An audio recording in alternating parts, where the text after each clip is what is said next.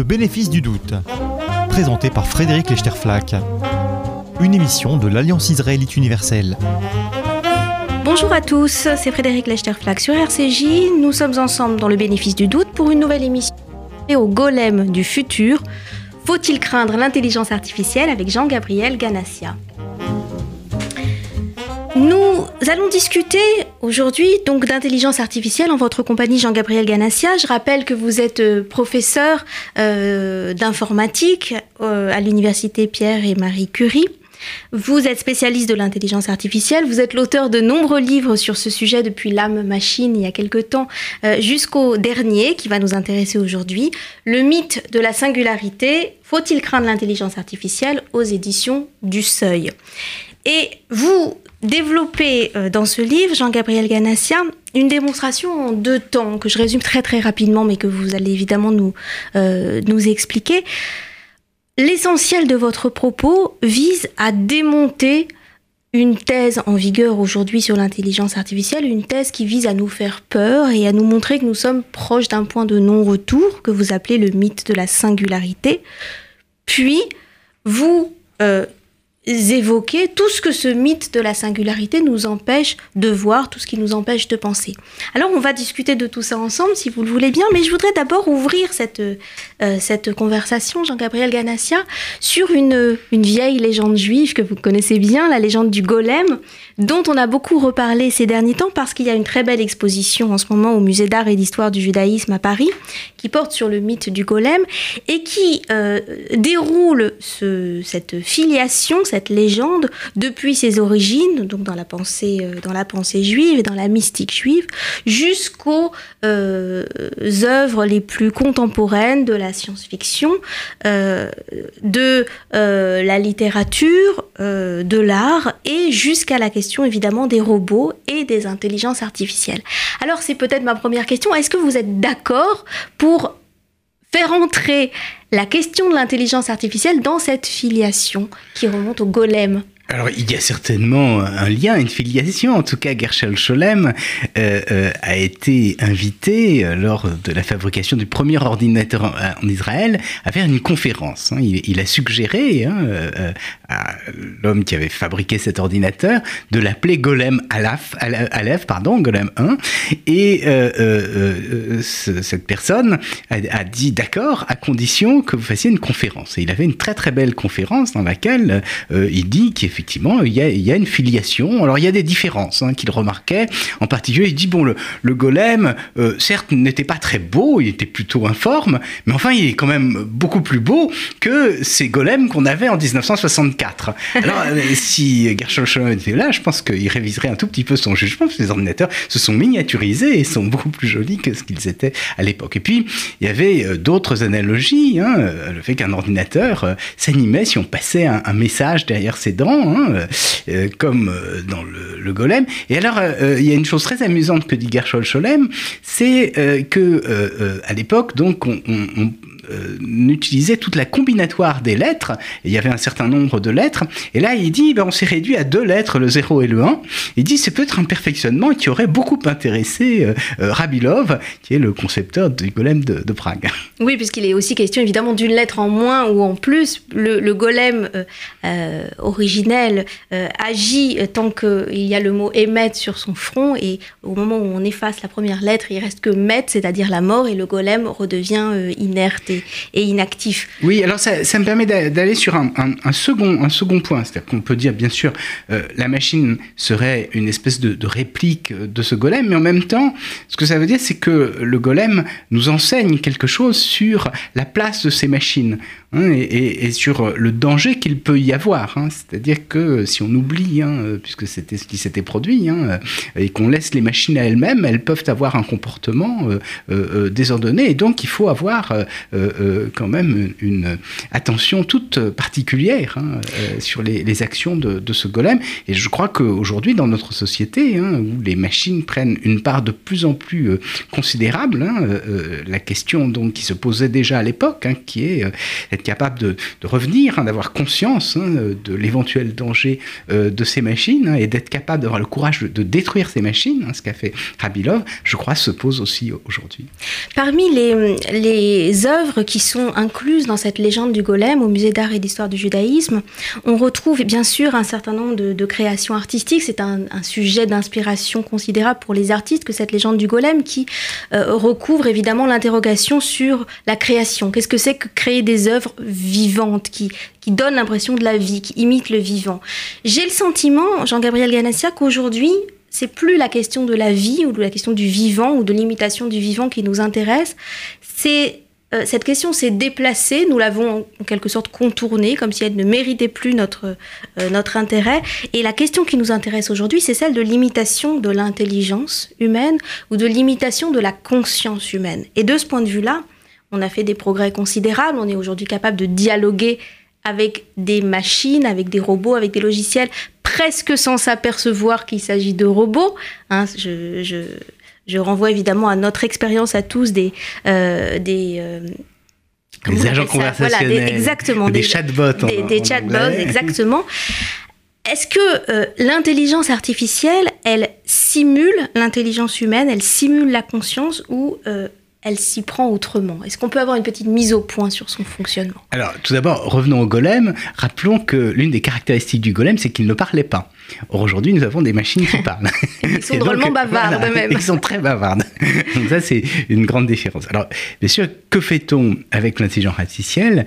Eh on, on, va simuler le dialogue, on simule la parole, on simule l'échange, mais pas tout à fait la conscience. Hein. Éventuellement, on peut avoir une traduction des mots sous une forme logique qui permet de faire des déductions automatiques, mais nulle part c'est une conscience. Et d'ailleurs, euh, euh, déjà en 1950, lorsque Turing avait imaginé ce que pouvait être une machine intelligente, il avait bien euh, dit qu'il n'était pas nécessaire que cette machine ait une conscience, il suffit qu'elle fasse illusion sur un certain laps de temps, hein, et c'est ce qui se produit avec les machines contemporaines, ce qui rend bien sûr énormément de services, et puis ce qui permet aussi peut-être de mieux comprendre notre intelligence, parce que tout un tas de, fonctions intellectuelles peuvent être simulées avec euh, les outils d'intelligence artificielle. C'est donc, ça a un double but, l'intelligence artificielle, c'est d'une part de mieux comprendre ce qu'est l'intelligence en général, ses différentes fonctions.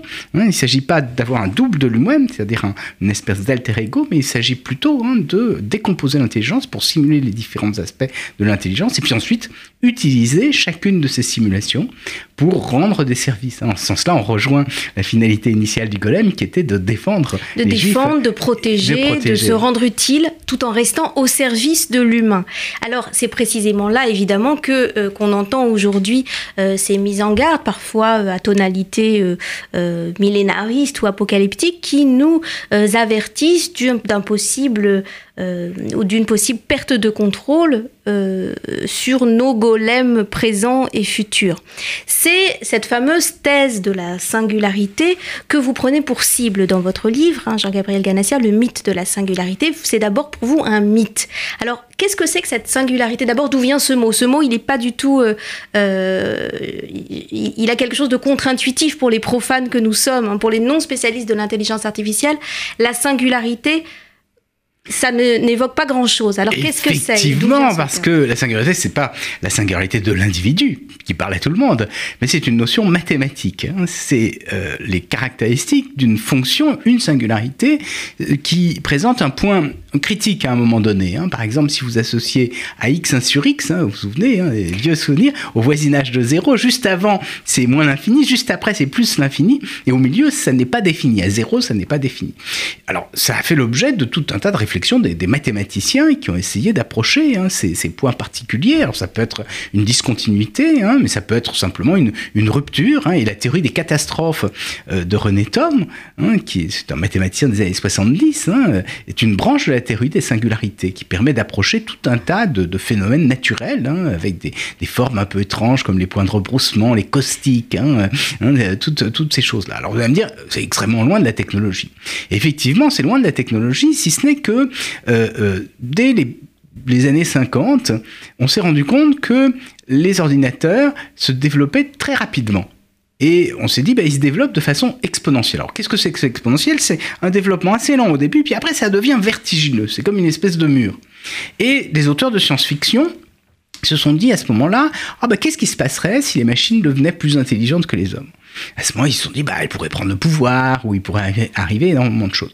Ça restait de l'ordre de la science-fiction. Ça s'est euh, développé dans les années 60, 70, avec entre autres un auteur qui s'appelle Werner Winge, et lui projetait euh, cet événement singulier, hein, qui était ce, point critique dans lequel euh, la place de l'homme euh, sur Terre changeait, puisque les machines, tout d'un coup, prenaient le pouvoir à la place des hommes. Ils, pensaient que c'était en 2023.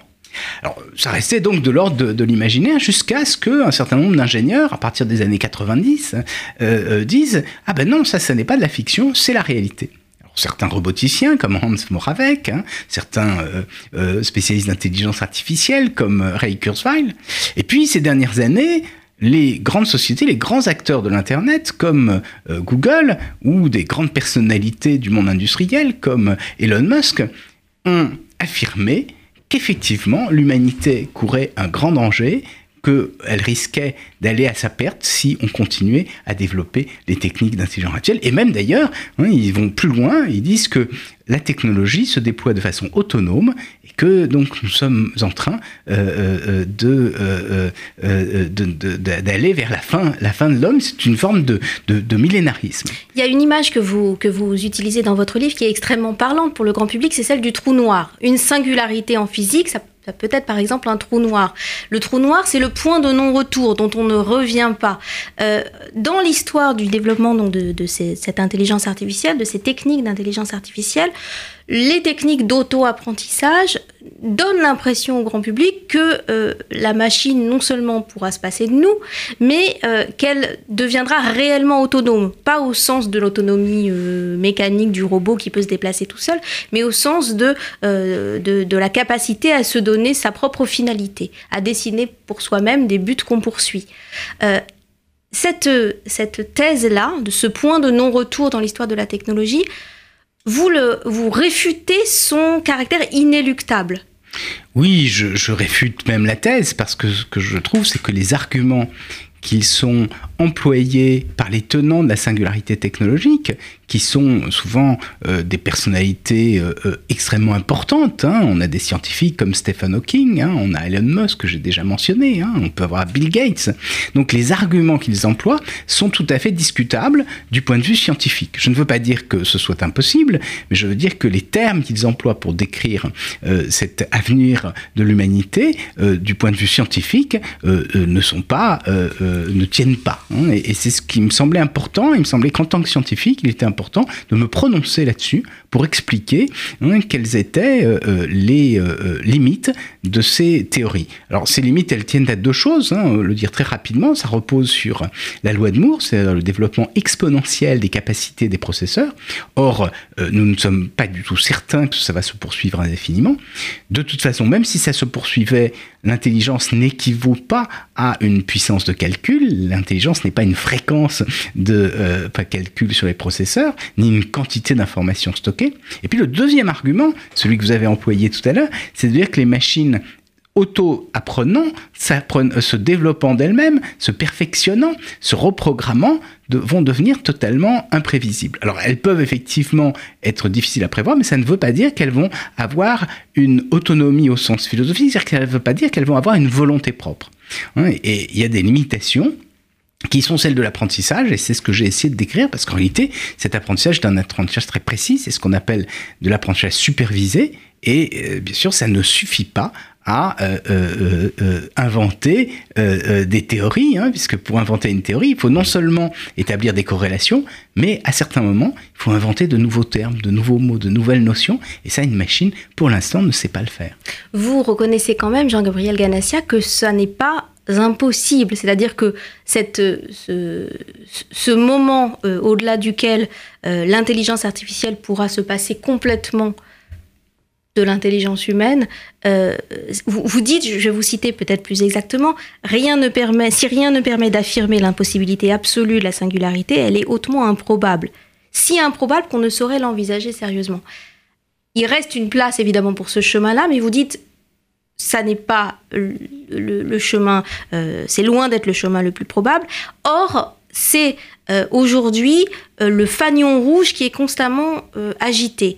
et c'est le deuxième temps, je dirais, de votre, de votre propos dans ce livre. Vous démontez cette thèse de la singularité et son inéluctabilité, mais ce que vous cherchez à montrer, c'est finalement sa fonction. Pourquoi elle est là, cette thèse? Pourquoi elle s'est constituée? Pourquoi, à un moment donné, la euh, science-fiction s'est emparée de la science, comme vous le dites? Euh, Et qu'est-ce que ça empêche de penser? Alors, un, peut-être une, question de, à, mi-parcours hein, dans notre discussion.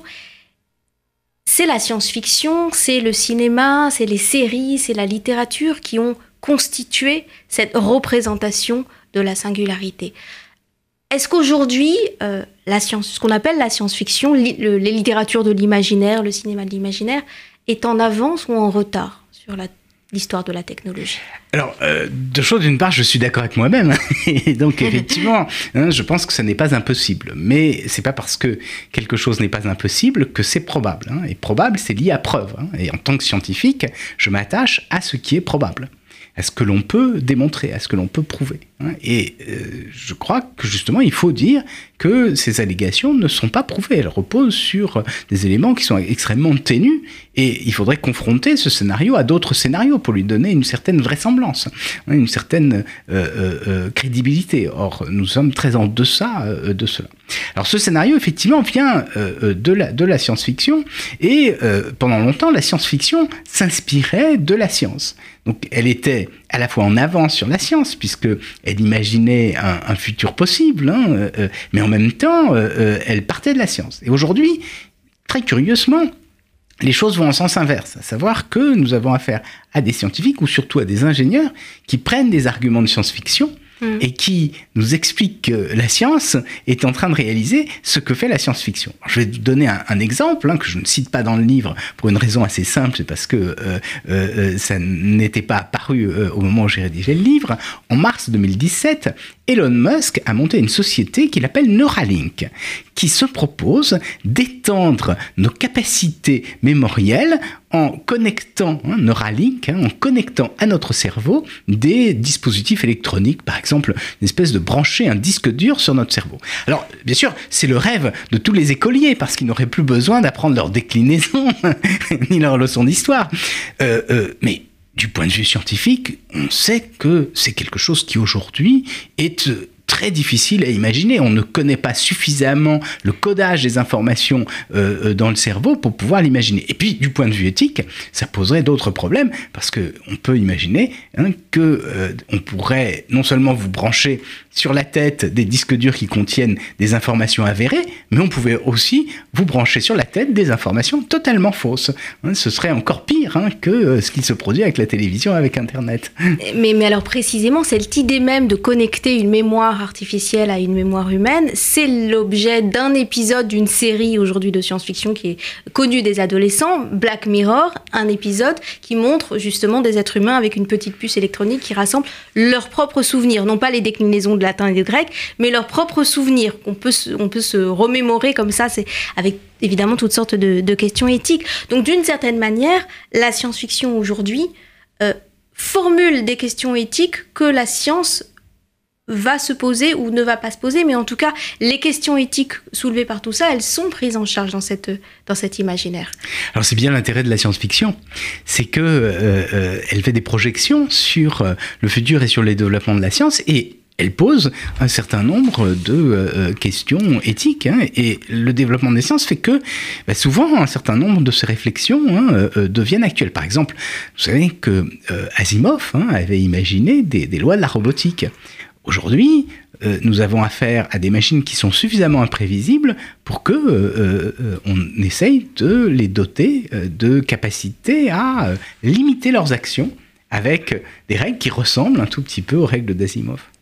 Oui, et en même temps, une difficulté absolument fondamentale, comment modéliser la morale hein, Comment comment mettre en modèle informatique les, priorités morales. Voilà, c'était extrêmement difficile, d'autant plus que la caractéristique de, la morale, c'est le conflit, c'est-à-dire que les impératifs, bien sûr, sont contradictoires, puisque quand il n'y a qu'une seule règle, c'est en général assez simple. Hein. Par exemple, on vous dit de ne pas mentir, hein, et puis en même temps, il y a des situations où euh, on se retrouve confronté à l'impératif hein, de ne pas dire la vérité, parce que ça pourrait avoir des conséquences euh, très délicates. Alors justement, ça fait partie des choses que je fais hein, dans mon équipe de recherche. On utilise des, logiques spécifiques de l'intelligence artificielle qui euh, essayent de surmonter les contradictions logiques. Ça s'appelle des logiques non monotones. Hein. Ce nom bizarre veut dire qu'on peut revenir sur un certain nombre de, déductions afin de euh, surmonter les, contradictions et on essaye de modéliser ces euh, différents systèmes éthiques.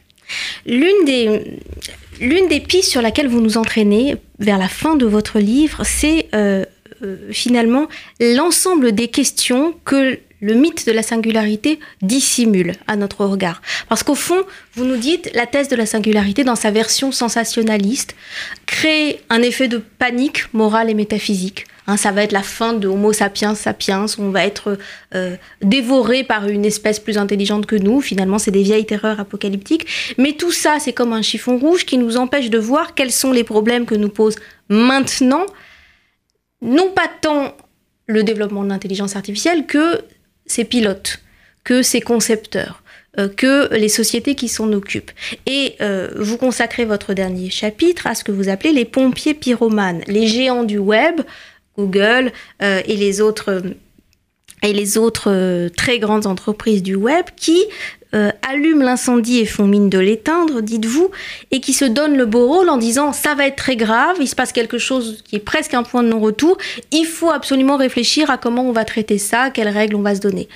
Euh, il y a quelque chose là-dedans qui finalement vous, vous, gêne en profondeur dans l'idée que ce sont euh, ces acteurs non étatiques qui disposent aujourd'hui de moyens de contrôle considérables sur non seulement le futur de l'espèce humaine, puisque c'est pas tellement ça qui vous touche, mais son, son fonctionnement, et en particulier son fonctionnement politique.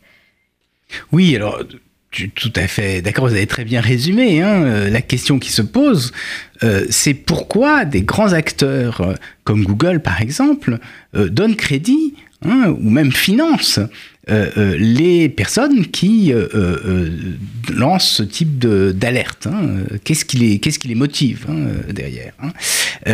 Parce que on pourrait bien sûr craindre que ça les décrédibilise un tout petit peu, parce que ça n'est pas vraiment fondé scientifiquement.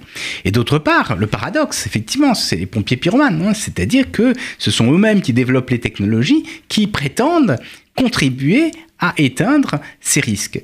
Et donc ça euh, m'a conduit à faire différentes hypothèses là-dessus. Alors la première, c'est que effectivement, on a affaire à des gens très jeunes qui sont arrivés à des capitalisations euh, boursières euh, inouïes hein, et qui ont un pouvoir vraiment considérable. On pourrait dire que c'est une forme d'ubris. Hein.